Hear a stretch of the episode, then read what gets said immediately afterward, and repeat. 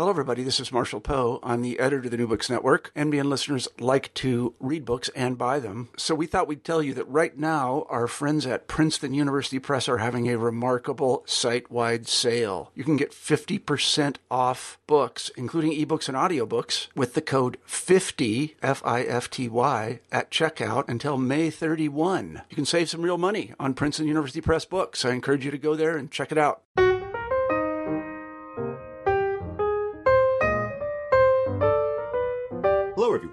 Welcome back to New Books and Biography. I'm Mark Klobas, your host for the channel.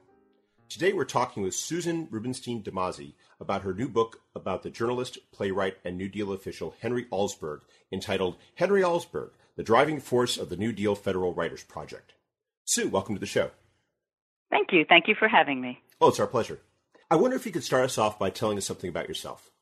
Sure. Um, I started as a freelance writer. Um, I wrote for the New York Times and, and lots of other publications. Um, I've done a little playwriting, some screenwriting, and then I became a um, community college librarian, and that's at Suffolk County Community College on Long Island.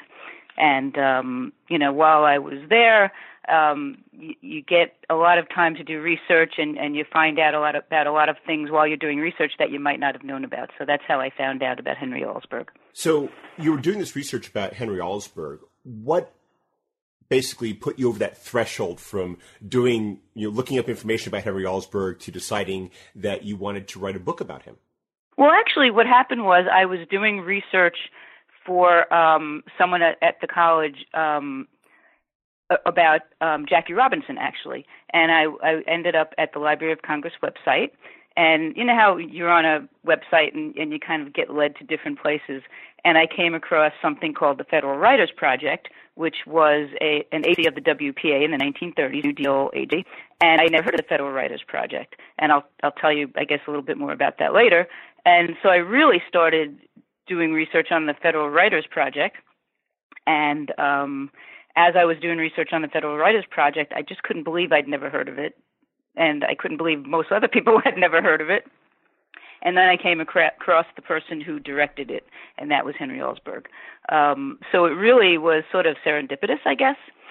And the more I started kind of just on the side when I was not busy with other things, you know, at home or on the weekends or in the summer, I started looking into him and I found out all sorts of interesting things about him. Um, you know, his, his political work, his journalism work, and then what he actually did with the Federal Writers Project. And I decided I should look for a book. I want to read more about him. And I went to look for a biography, and none existed. And I said, hmm, maybe there should be a biography about Henry Alsberg. And that's sort of how it started. And I started sending out um, proposals to publishers, and, and then I was able to uh, get a contract, so which was sh- sort of shocking, but exciting too. so that's really how it started. It really started with Jackie Robinson, which is kind of funny. I just find it fascinating, though, that yours is the first biography, not just because you know he had this important role in the New Deal, but also he, as you describe it, he had such a fascinating life, and he had a life, and it wasn't just him. I mean, he had this fascinating family. I was wondering if you could explain a bit about his background and and and his family's background, because it was it was a family of incredibly accomplished people. It really was. Well, his his parents were well. His father was a uh, German immigrant. His mother had been was born here, um, but it was a German Jewish family. They were pretty agnostic. Actually, his father was described as uh, fiercely agnostic. Um, and he had a brother, Carl. He had two brothers and a sister. His brother, Carl, was um, one of the first heads of the FDA. It wasn't called the FDA then, it was like in the early 1900s. Um, so his brother was very involved in um, government and worked in Washington for a long time. So thank goodness for that because his brother there were biographies one or two biographies written about his brother. So that helped me learn about his early life. Um and it was a very intellectual and progressive family. His father and his brothers were more into kind of lean towards science and his um henry and his sister i'm going to call him henry if that's okay. Um henry and his sister kind of leaned towards the arts more. You know he was a cello player. He was you know in college he was a writer um, his sister was into kind of helping immigrants at the time, and this was in, in the early 1900s. So um, his mother's family was a little bit more eccentric, so there were some stories about them that were um, almost uh well i guess eccentric is a good word. So um but his father's family was more kind of scientific and by the book kind of people. It was interesting. I, I one of the passages that stands out is when you describe how, uh, going back to how uh, uh, fiercely agnostic, as you put it, they were, was how uh, his father had his students reading, had his children reading Thomas Huxley rather than right. uh, you know religious texts, and and yet it's interesting that uh, you you, you uh, posit that it was uh, the fact that Henry was the youngest that mm-hmm. he you know didn't quite seem to fall into that scientific orbit, and yet as you describe, he had a, a, a very uh, you know, uh, he was academically very accomplished. It, uh, he, you, mentioned he started uh, Columbia College at the age of 15. Right, which was really amazing when you when you look at the kinds of um, requirements they had to get into college back then, and especially into Columbia. So yeah, he was he was brilliant, really, as was as were the rest of them actually. And, and, and his father was a chemist, so you know they, they came from a professional background. And and as you describe, he not only starts his education at a uh, you know at, a, at, his college education at a very precocious age. He also early on is very precocious about his politics. And I was wondering mm-hmm. if you could explain a bit more about that because that is a thread that runs through the entire book. Well, I think one thing was I feel like he, you know, I never could really without him actually saying I rebelled against my father in, you know, letters or correspondence, I do feel like he did rebel a little bit against that because he really went into um possibly not being religious but really working for Jewish organizations for, you know, a good 10 solid years of his life. So that was um one thing. And um his rebellion, yeah, it started pretty pretty early. He um considered himself I guess, a little different than his classmates at Columbia. And, you know, it's hard to say because you have to really have proof of, you know, through either correspondence or letters or something uh, about how he felt. But later on, many years after he graduated, he talked about how he he wasn't like the rest of them. And I think part of it was because um he was gay and I think he didn't quite identify with everybody else. Whether he identified at a young age as being gay, it's hard to know. Um, but later on, he did, and and I guess he felt separate from everybody for one of those reasons. And he was also attracted, I think, pretty early on to the anarchist cause because they were like the only political group um, in America that kind of accepted um, homosexuals. So I think that was a big part of it. You, you cite you make this one uh, intriguing uh, hypothesis where you describe how uh, when his class was graduating, they took this anonymous poll, which they aligned themselves politically, and you describe how uh, they many of them identified themselves as Democrat, Republican, Independent, and yet there was one person in the entire class who ident- self-identified as a radical. And, and and I was wondering if you could kind of explain, uh, you know, how you drew that conclusion there. Well, it's funny because I looked at I have the um, the 1900 class book, and um, what was it called? I, I have it here. Um, the Naughty Naughtians. It was the 1900 class book where people described themselves. So there were little biographies about each person. And so I was looking through it, to, and I went to Columbia University and looked at their archives to try to figure out if it was indeed him. And there were maybe one or two other people who kind of leaned towards um, more progressive kinds of um, lifestyles so you know, I think I put in the book that it wasn't. You know, I couldn't say a 100% that it was him, but it really did seem like it was him because he really did go on to live the most um, radical kind of life. So it made sense to me that it that he was the one, and it was a very small class. Um, so it, it was likely that that he was the one who who that would fit the bill. You describe how you know, early on, he, you know, he realizes he's gay. He, uh, you describe how, you know, that kind of puts him out of, you know, in a sense, he, it, at that time, there was not necessarily, for lack of a better word, a niche for him. And no, it was very, and it was unsafe. It was dangerous. Yes. And you also describe how he also seemed be have difficulty finding a niche professionally, and in a way, it seems to run through his entire life. But early on, you uh, when he when he graduates from college, uh, he seems to uh, shift from one profession to another. Uh, mm-hmm. Almost, uh, and, and what made it so fascinating was the fact that it was also seamless. It wasn't as though he had to go back and undergo a lot of retraining, or he had to go and make a, a series of connections. He seemed to go from one to another, almost as though it was part of a much, you know, kind of like there's a much broader label of of of of you know writer activist that he was, and that he you know kind of assumes early on, even though he's not just a journalist or just a lawyer or just an act, a political activist. Yeah, he really did move. He his whole life he did that. He zigzagged kind of from one, you know, from law to literature. It just wasn't out of character for him. Um, and sometimes I think it was his restlessness um, he just would he would get bored. I think kind of more easily than the next person. Um, and with law, by the way, he really I think he didn't like it.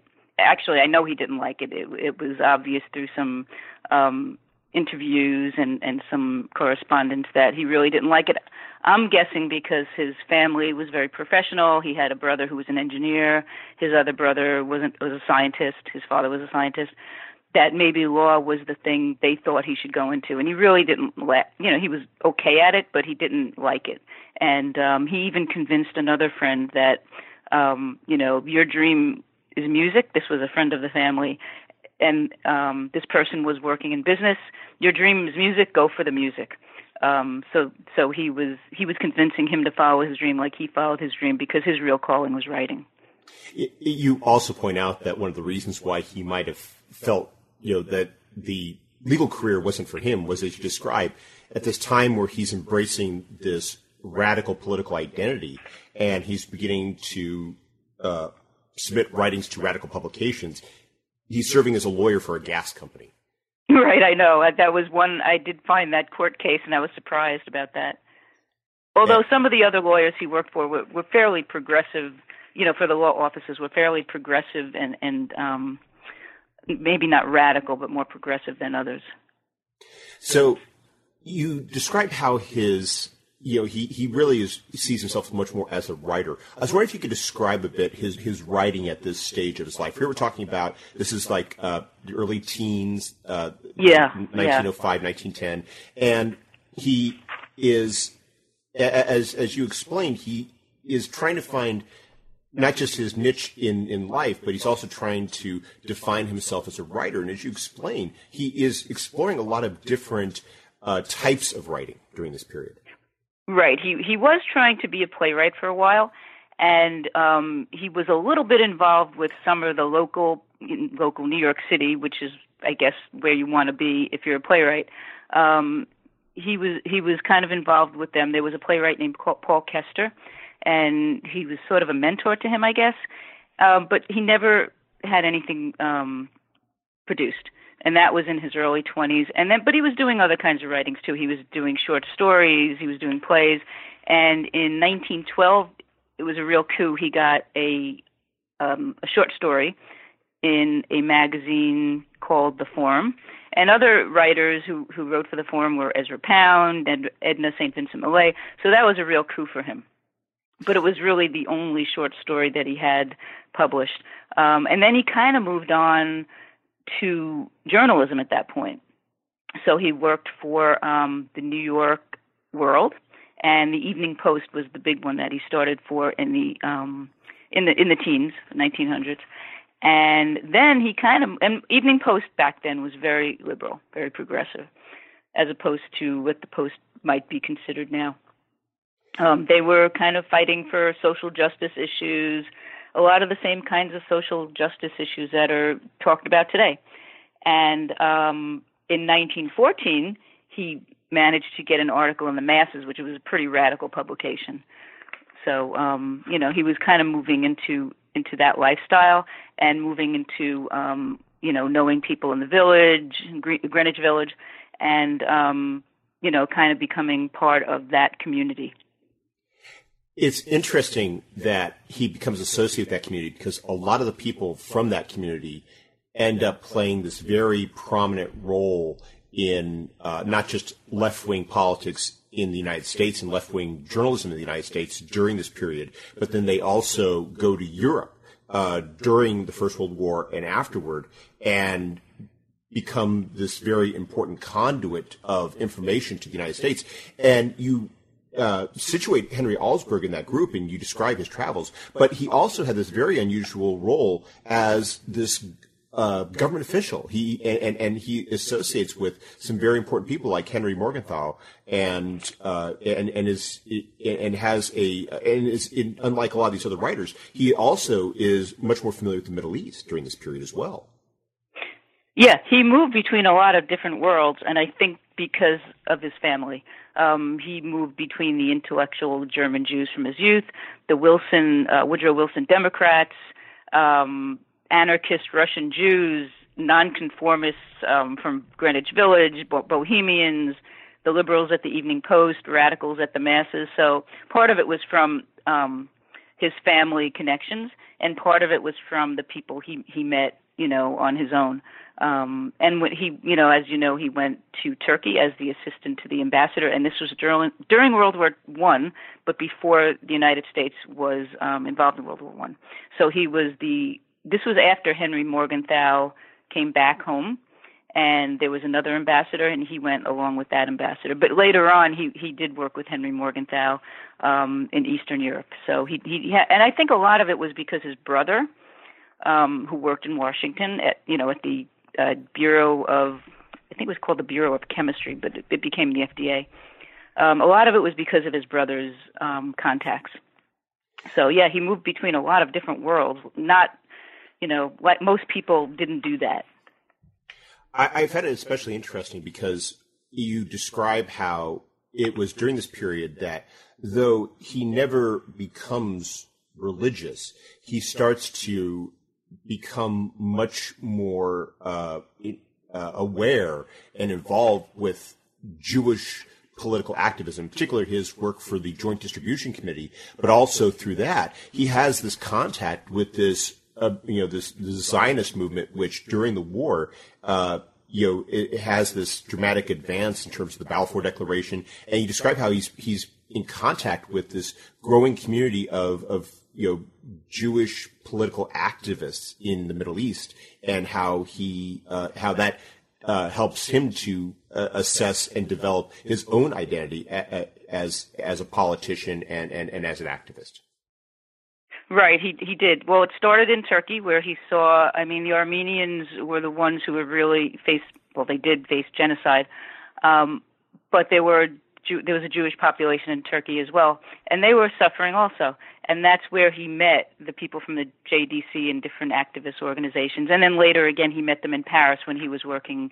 He was sent to Paris. He was sent to um, as a foreign correspondent for the Nation, I guess, um, right at the end of World War One and so his he crisscrossed from you know working for the nation writing articles to working for the JDC and it all kind of intersected together. But his um he, he was really attracted towards Jewish causes and, and his cultural roots. And it didn't come from um what he was brought up with. It didn't come from his his um family home. It came from what he was seeing at different places in Eastern Europe and and the um the horror he was seeing with the pogroms and reporting on that and then trying to help them and then putting himself in danger where he was you know going through these small eastern european central and eastern european towns and and you know bringing people money to help them survive and and things like that. So um you know it was really a time where um there were these conflicts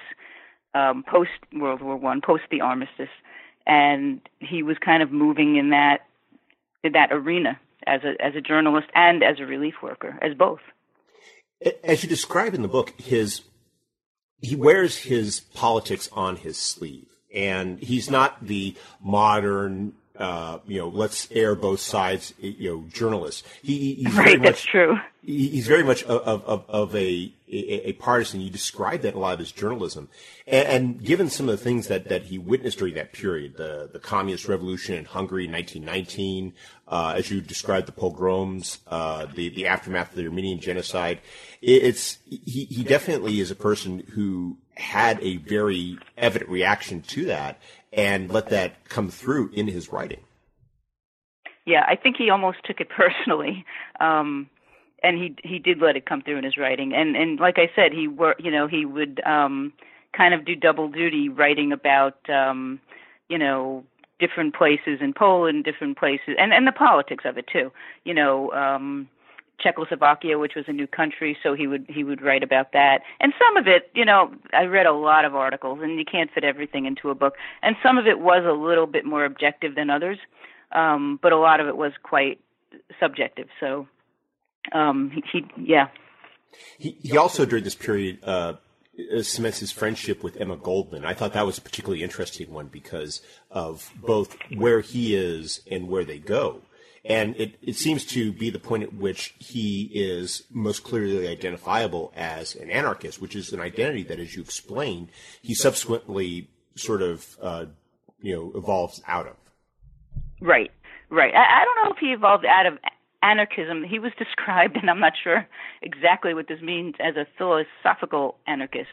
But when he first met Emma Goldman, he he was um, interested in the Soviet, as he called it, the um, their experiment, um, and he was in favor of it.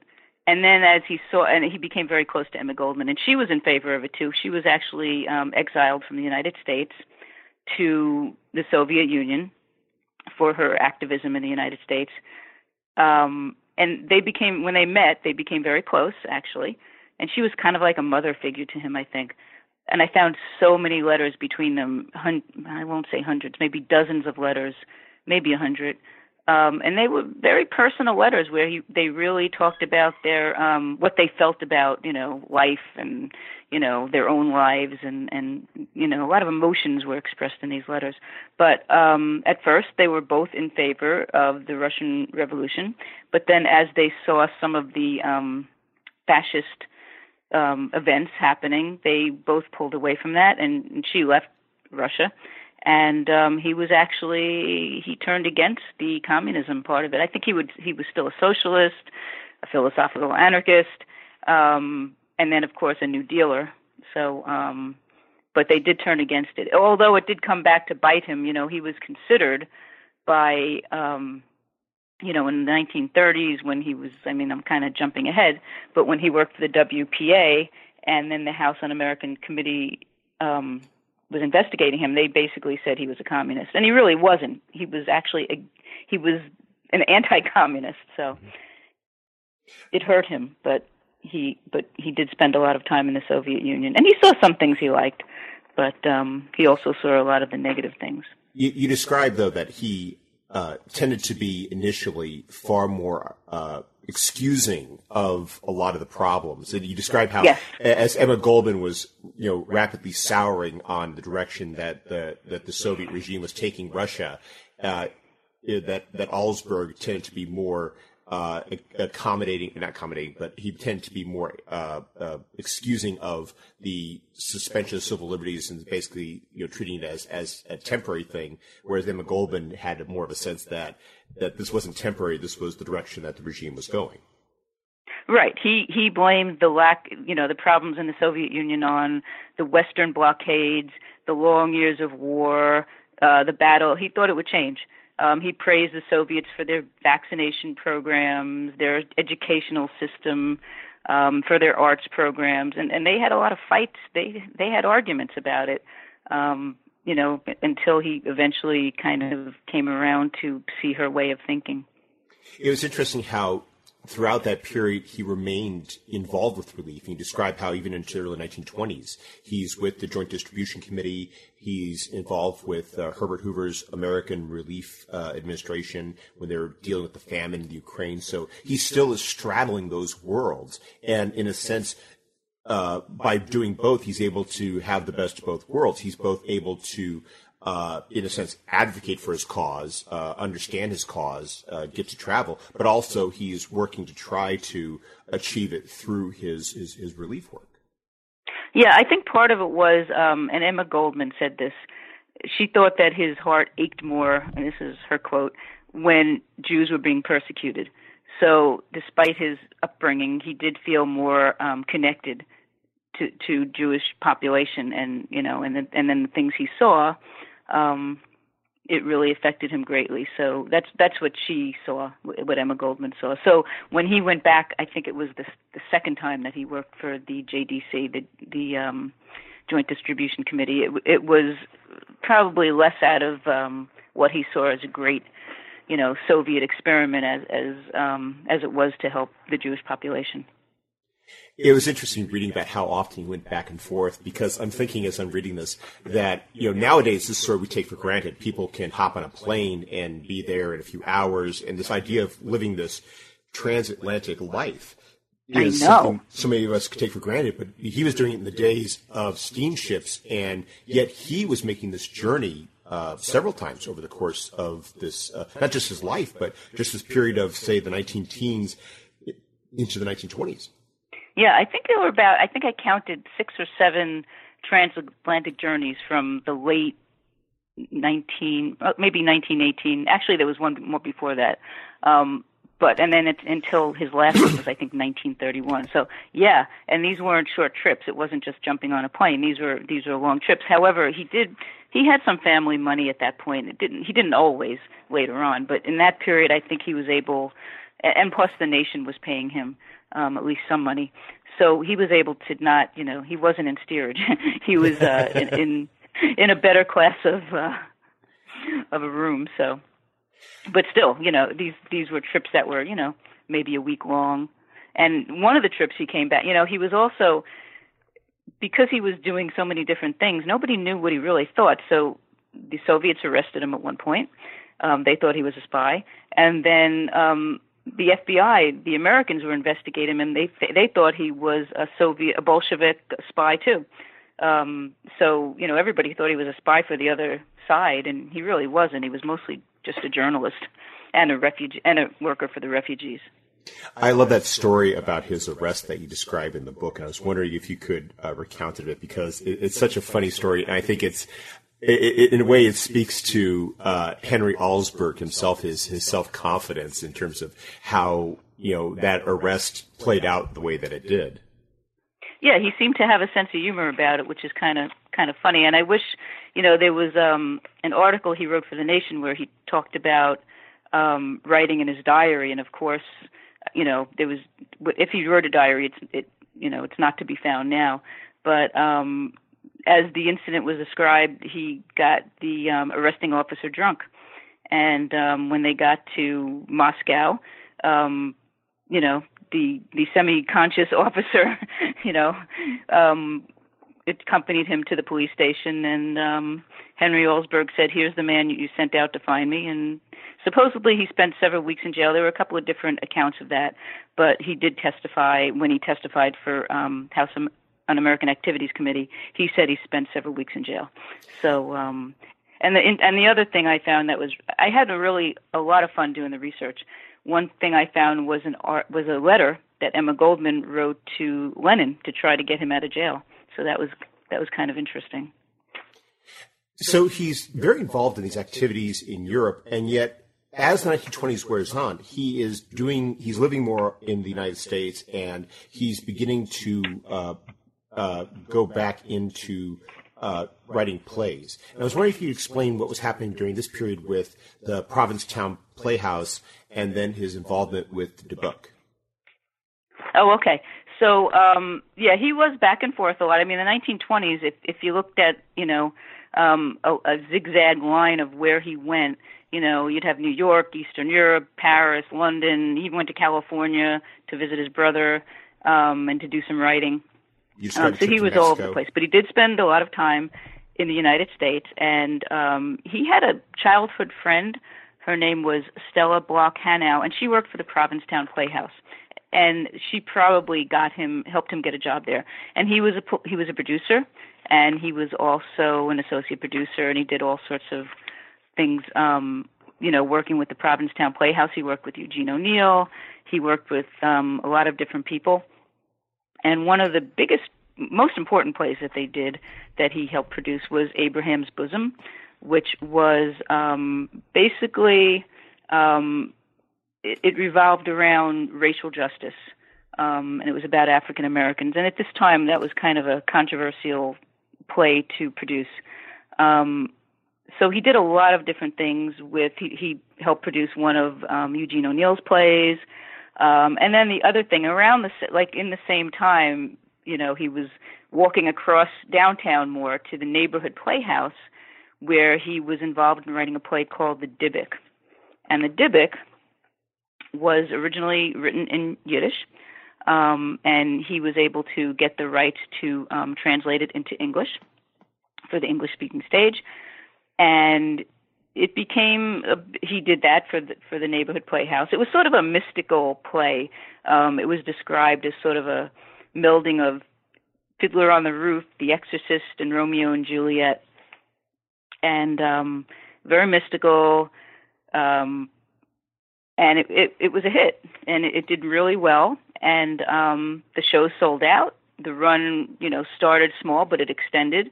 Um, New York Times theater critics really gave it great reviews.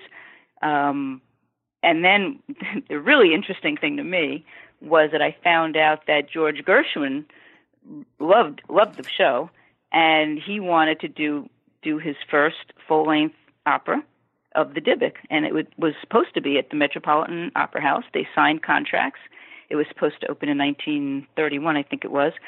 Um, so Henry Alsberg would have been the, um, you know, would have been involved with this play, which was Gershwin's, which would have been Gershwin's first full-length opera. But then there was a glitch in the copyright, and the stock market crashed, and it didn't happen. And then Gershwin's first full length opera wasn't the Dybbuk, it was Porgy and Bess. But it could have been the Dybbuk, so that would have changed his life completely. So I thought that was kind of interesting. And it was hard on him because, you know, here you're about to embark on this Metropolitan Opera House um, extravaganza, and then it doesn't happen. So it kind of sent him into a depression. And as you describe, that then was compounded by the nationwide depression, and he was really struggling during uh, the early 1930s to uh, establish a living for himself. To you know, he seems to be a little uh, unmoored. He's he's he's sort of drifting, trying to find something. Nothing's quite catching. Yeah, and he he was you know at one point like ten years before he was a very well respected foreign correspondent and then he he's yeah he had he was unmoored he couldn't finish projects he would start you know he started an autobiography which he probably didn't finish because it's nowhere to be found um he started doing other things. He considered moving to um a cooperative farm in Detroit that some friends had started but he really didn't think he would be happy there. Um so he yeah he was really disconnected from everything. Um and um he was, thank goodness, able to reconnect with some people in New York City, kind of an American, the American network of writers and artists, and also some government and civic officials, also probably with the help of his brother, um, right before, um, I guess, right as Roosevelt was elected. But yeah, he had a hard time. He he he he suffered from depression. I mean, I couldn't put a psychological um, diagnosis in the book because that wasn't really my job but it seemed from you know a lot of the letters that I read that he mostly that he wrote to Emma Goldman because he was very open with her. Um, but it did seem like he suffered from you know severe depression at some times. How is it that he becomes part of the New Deal uh, workforce? Okay, so here he was back in America trying to find himself, trying to decide if he wants to go, you know, work on a farm. Um, and at the same time, um, President Roosevelt was elected. His brother was appointed to a commission to study econ- international economic conditions and advise President Roosevelt. And then he had some other friends. He had a, a friend who was um, who was assistant to a senator, and Henry Morgenthau Jr., who was the son of um, Henry Morgenthau Sr., of course, and Henry had known him through the JDC. Um, he also knew Felix Frankfurter, who he worked, he, he advised earlier, many years earlier. So he knew all these different people. And one was an acquaintance from New York, another writer, and this man was named Jacob Baker, and he, he was able to secure a high pos- a position in the New Deal's um, Federal Emergency Relief Administration, which was called FERA because there's a lot of acronyms when you start talking about the New Deal. WPA, FERA. So FERA was came before the WPA, and this man Jacob Baker hired Henry to work um, for the publications division of FERA. So that's how he got into the New Deal. And one of the one of the books he wrote, actually the book he wrote in that period was America Fights the Depression, which is a really beautiful book. It's still, you know, I have a copy. It's a very sturdy, large format book with a lot of um, beautiful photos, and it promoted the accomplishments of the Civil Works Administration, which was part of FERA. So that's how we got into the um, the New Deal, I guess. But FERA itself was designed to be temporary, so after that period, there is this recognition that more needs to be done, and that's when the WPA is created. And then Alsberg makes this transition that you describe, uh, thanks to uh, Harry Hopkins. Yeah, Harry Hopkins um, said something like, you know, because most of the project, a lot of the projects, most of the one, most of the projects that people remember are the public works projects, you know, roads and and hospitals and and and things like that, and things that are still here today. Um, mur- well, the murals came later, um, but all sorts of things that they built, um, swimming pools um, in, in cities, all sorts of uh, public works projects. And Harry Hopkins said, well, something to the effect of writers and artists have to eat too. and what was um, what what they designed was the federal. It was called Federal Project Number One, and it was it encompassed the theater, the art, the music and writers project and it didn't happen until maybe later in um, the summer of 1935 they kind of worked on it off time and henry alsberg was involved with the discussions and then when it came to to be and and they created um, federal one for real um, those four programs he was he was chosen as the writers project director probably because of his involvement with FERA and, and the writing and publications division. What was Alsberg like as an administrator? Well, he was seen he was seen as not a good administrator. He was he was criticized.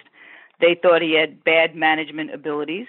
Um, you know, I kind of refute that a little bit. I mean, he maybe he wasn't the perfect administrator, but I think because he was a little bit um, more arts artsy, um, and he had a kind of a eccentric personality. I think that brought a lot of the creative aspects to the W to the Writers Project that might not have been. Um, you know, an official guide to the United States was what they set out to do, and I think if he were the perfect administrator, um, not so visionary, maybe it wouldn't have had the literary quality um, that it ended up having. Um, you know, maybe it would have been a tour guide that would be used um, just you know not as something it, they be they were more creative than that. They weren't just tour guides I was wondering if you could explain that a bit more, the, the American Guide, because you described the uh, development of the project, and it really was this, this very fascinating project, and it, it's one that, uh, as you explained, you know, in many ways still endures to this day.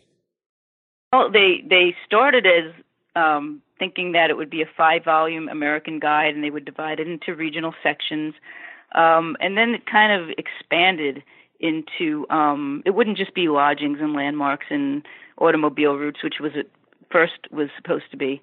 Um, you know, they started including cultural aspects of different cities and, and states. Um, they wanted to do um, they wanted to include um, cultural um let me just i'm just trying to uh remember the hold on one second. Um they, they he was a visionary i guess. And he looked at civil rights as something to include. He looked at um including immigrants and african americans in these books. So they wanted to use um they wanted to put this into the book into the books actually, and then there ten, there ended up being books for every state, um, and they had fantastic writers. Um, so they ended up with natural resources, besides you know tour routes, and they had cultural essays, scientific essays. Um, they had critical acclaim for their literary um, writing. Um, some were bestsellers. Um, one of the things that one of the books, which was the Washington book, which was the second one to be um, published, um, included a section that was written by Sterling Brown, who was um, appointed as the African American director for the Federal Writers Project, and it was critical of um, you know Washington D.C. and how it treated African Americans, and you know so that was that was really um, quite visionary to keep that in. And then actually after Henry Alsberg was fired, they changed that that essay and they kind of toned it down a little bit. So um, you also described his efforts to get uh, Zora Neale Hurston involved, uh, how she was working on the Florida book, but ultimately his efforts to get her appointed as an editor uh, were, were frustrated. Yeah, they were, and you know, well, it was Florida, it was the South, and it was in the 1930s.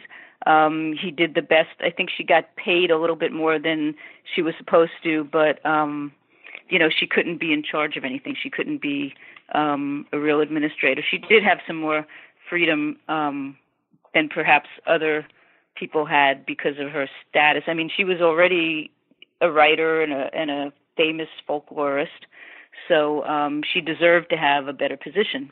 But you know, because of the time, she she didn't.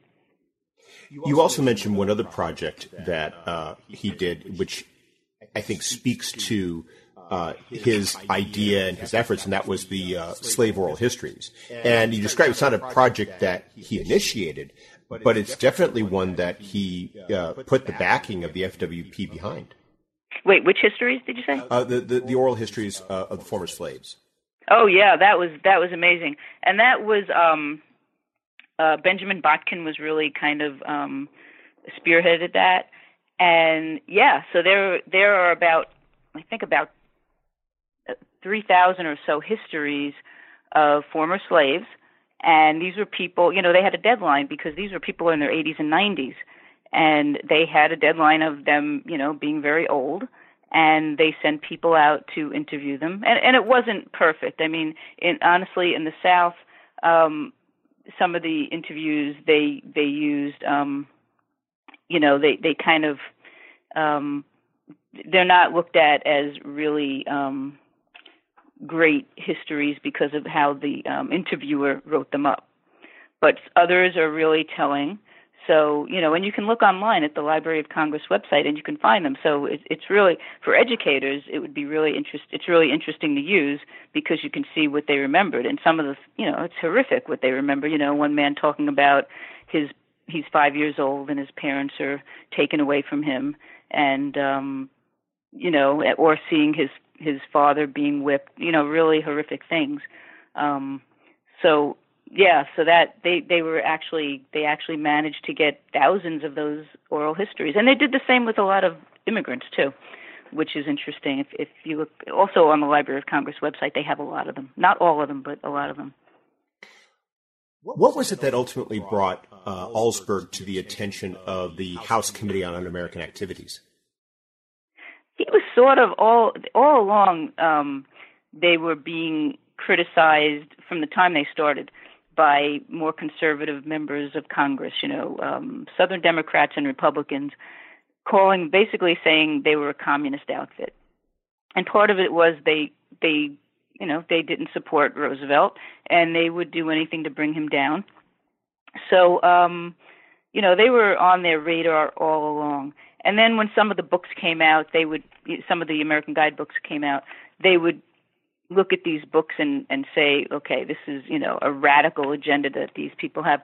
Like for instance, the Massachusetts guidebook talked about Sacco and Vanzetti, and they thought this was horrible, you know, to talk about these anarchists in this book. And I I can't remember what the exact wording was, but Sacco and Vanzetti had more um line it had 13 lines or 16 lines or something like that in the book and Paul Revere only had I forgot what it was maybe 5 or something. Um that's not the exact number. But you know they were they were mad that Paul Revere had fewer um few a few fewer amount of lines than the Sacco and Vanzetti story. So they just saw them as as radicals. And actually a lot of them were you know, progressives, and maybe some of them were radicals, but um, they were just the committee, the House Un-American Activity Committee, was formed in um, I think it was 1938 or 1937, and they were determined to prove that the arts projects were full of communists, and they didn't really have the desire to separate the truth from you know the uh, the fanciful, I guess. So um, it started pretty early on. And Alsberg's background made him an obvious target. Right. They they saw that and and yeah, they saw that he traveled in, so, in the Soviet Union, and they knew they didn't know how friendly he was with Emma Goldman. I mean, when he when he was testifying um, in front of HUAC, he um, didn't quite own up to how close he was to her. He said he knew her, you know, yeah, we were acquaintances, but he didn't quite own up to it because it would have looked, you know, it would have made it very difficult. But um, when they did interview him. Um, and he talked about writing um, a book about political prisoners in the Soviet Union. They thought he was referring to um, prisoners under the Tsarist re- regime, and he was talking about under the Soviet regime. And they were kind of surprised because you know they thought he was this um, communist, and he was really in he was really an anti-communist, and he was blacklisted from some of his friends who were communists. So um, yeah, so it came early on, really, and they just went after him. They also went after the Federal Theater Project as much as they went after him. So, did he ultimately leave uh, the FWP on his own terms, or was no. he, in effect, driven out?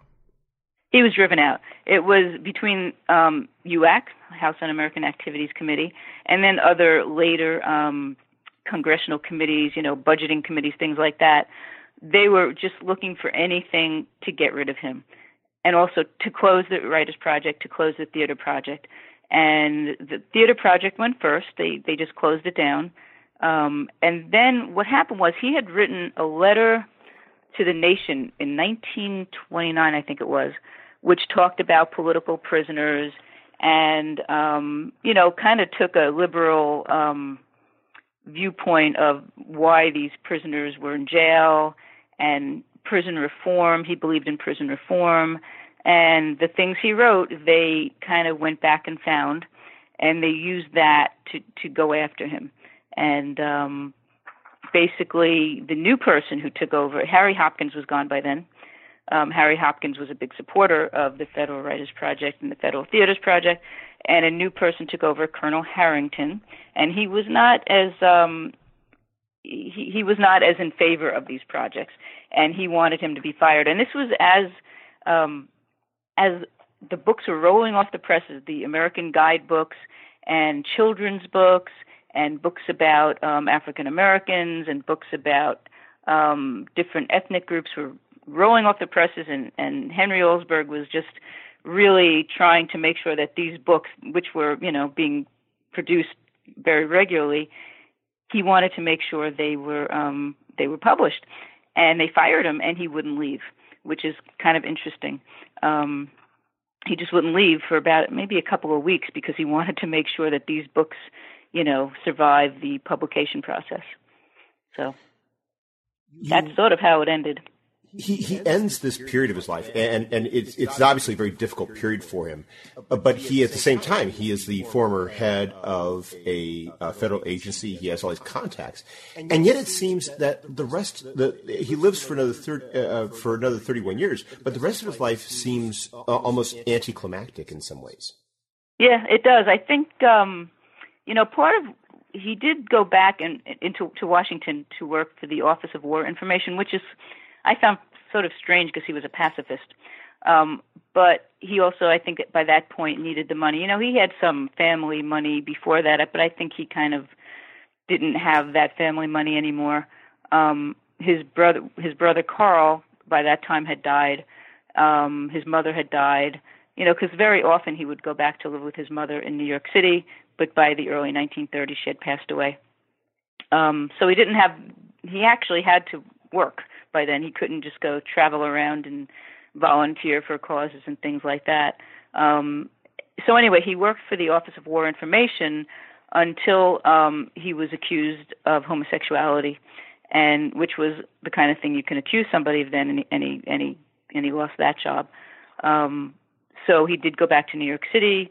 Um, he lived in Greenwich Village, and interestingly, he lived right next door to the Stonewall Inn, which um, you know it was before the Stonewall Inn was became famous for what it became famous for. But he lived. I have a photo of him of his building right next to the Stonewall Inn, which was kind of interesting. Um, but his life did change a little bit. It kind of he kind of stepped back, and he was also not that young by then. So he was probably let's see, he was probably 60 by then. Um, so he was kind of winding down his work life, I guess, and he did um, manage to get an editorial job with um, Hastings House, which was one of the publishers that that published a, a lot of the Writers Project's book books.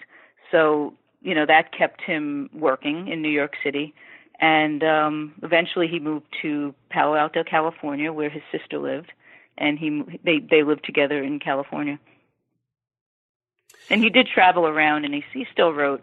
He he wrote a lot of um, private things, um, short stories, plays, nothing that was published, and a lot of it was about um, his sexuality. So it couldn't be published at, at that point, and this was in the probably 50s, um, very early 60s. Um, he did remain friends with a man named Vincent McHugh, who's another really interesting person. He was um, the editor of some of the um, New York City Writers Project books, which are beautifully written. And he was a poet, and he moved to San Francisco, and um, they stayed friends for many years. So I have a lot of letters between those two.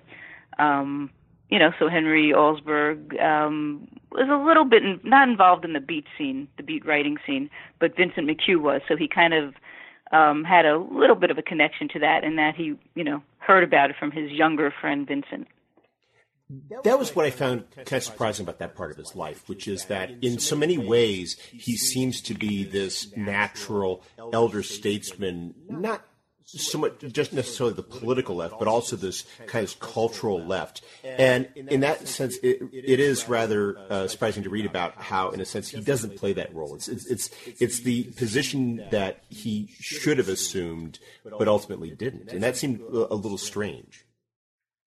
Yeah, it's it's hard to say why. Um, I forgot to mention that one of the things he did was he wrote a book called "Let's Talk About the Peace," which was a basically a pacifist book. He saw he saw that um, I guess he didn't really like how the um, United Nations was going. He didn't really see peace coming after World War II. Um, so he wrote that book, and and it you know got some good reviews. But um, yeah, he did pull back a lot from um, you know being a public persona. I think he was also very insulted about being fired from the Writers Project because he didn't always want to talk about it. Um, there was a man named Jerry Mangione who wrote a book called The Dream and the Deal, and that's what really brought um, the Federal Writers Project back into the public eye, I think. And and after that, there were a lot of books, more books written about it. Um, and I think by then Henry was, I guess, in his 80s, and he really didn't want to be interviewed and he didn't want to be that involved in the whole process. So I think there was a sort of um, feeling insulted about being fired from what he saw as um, a very important role.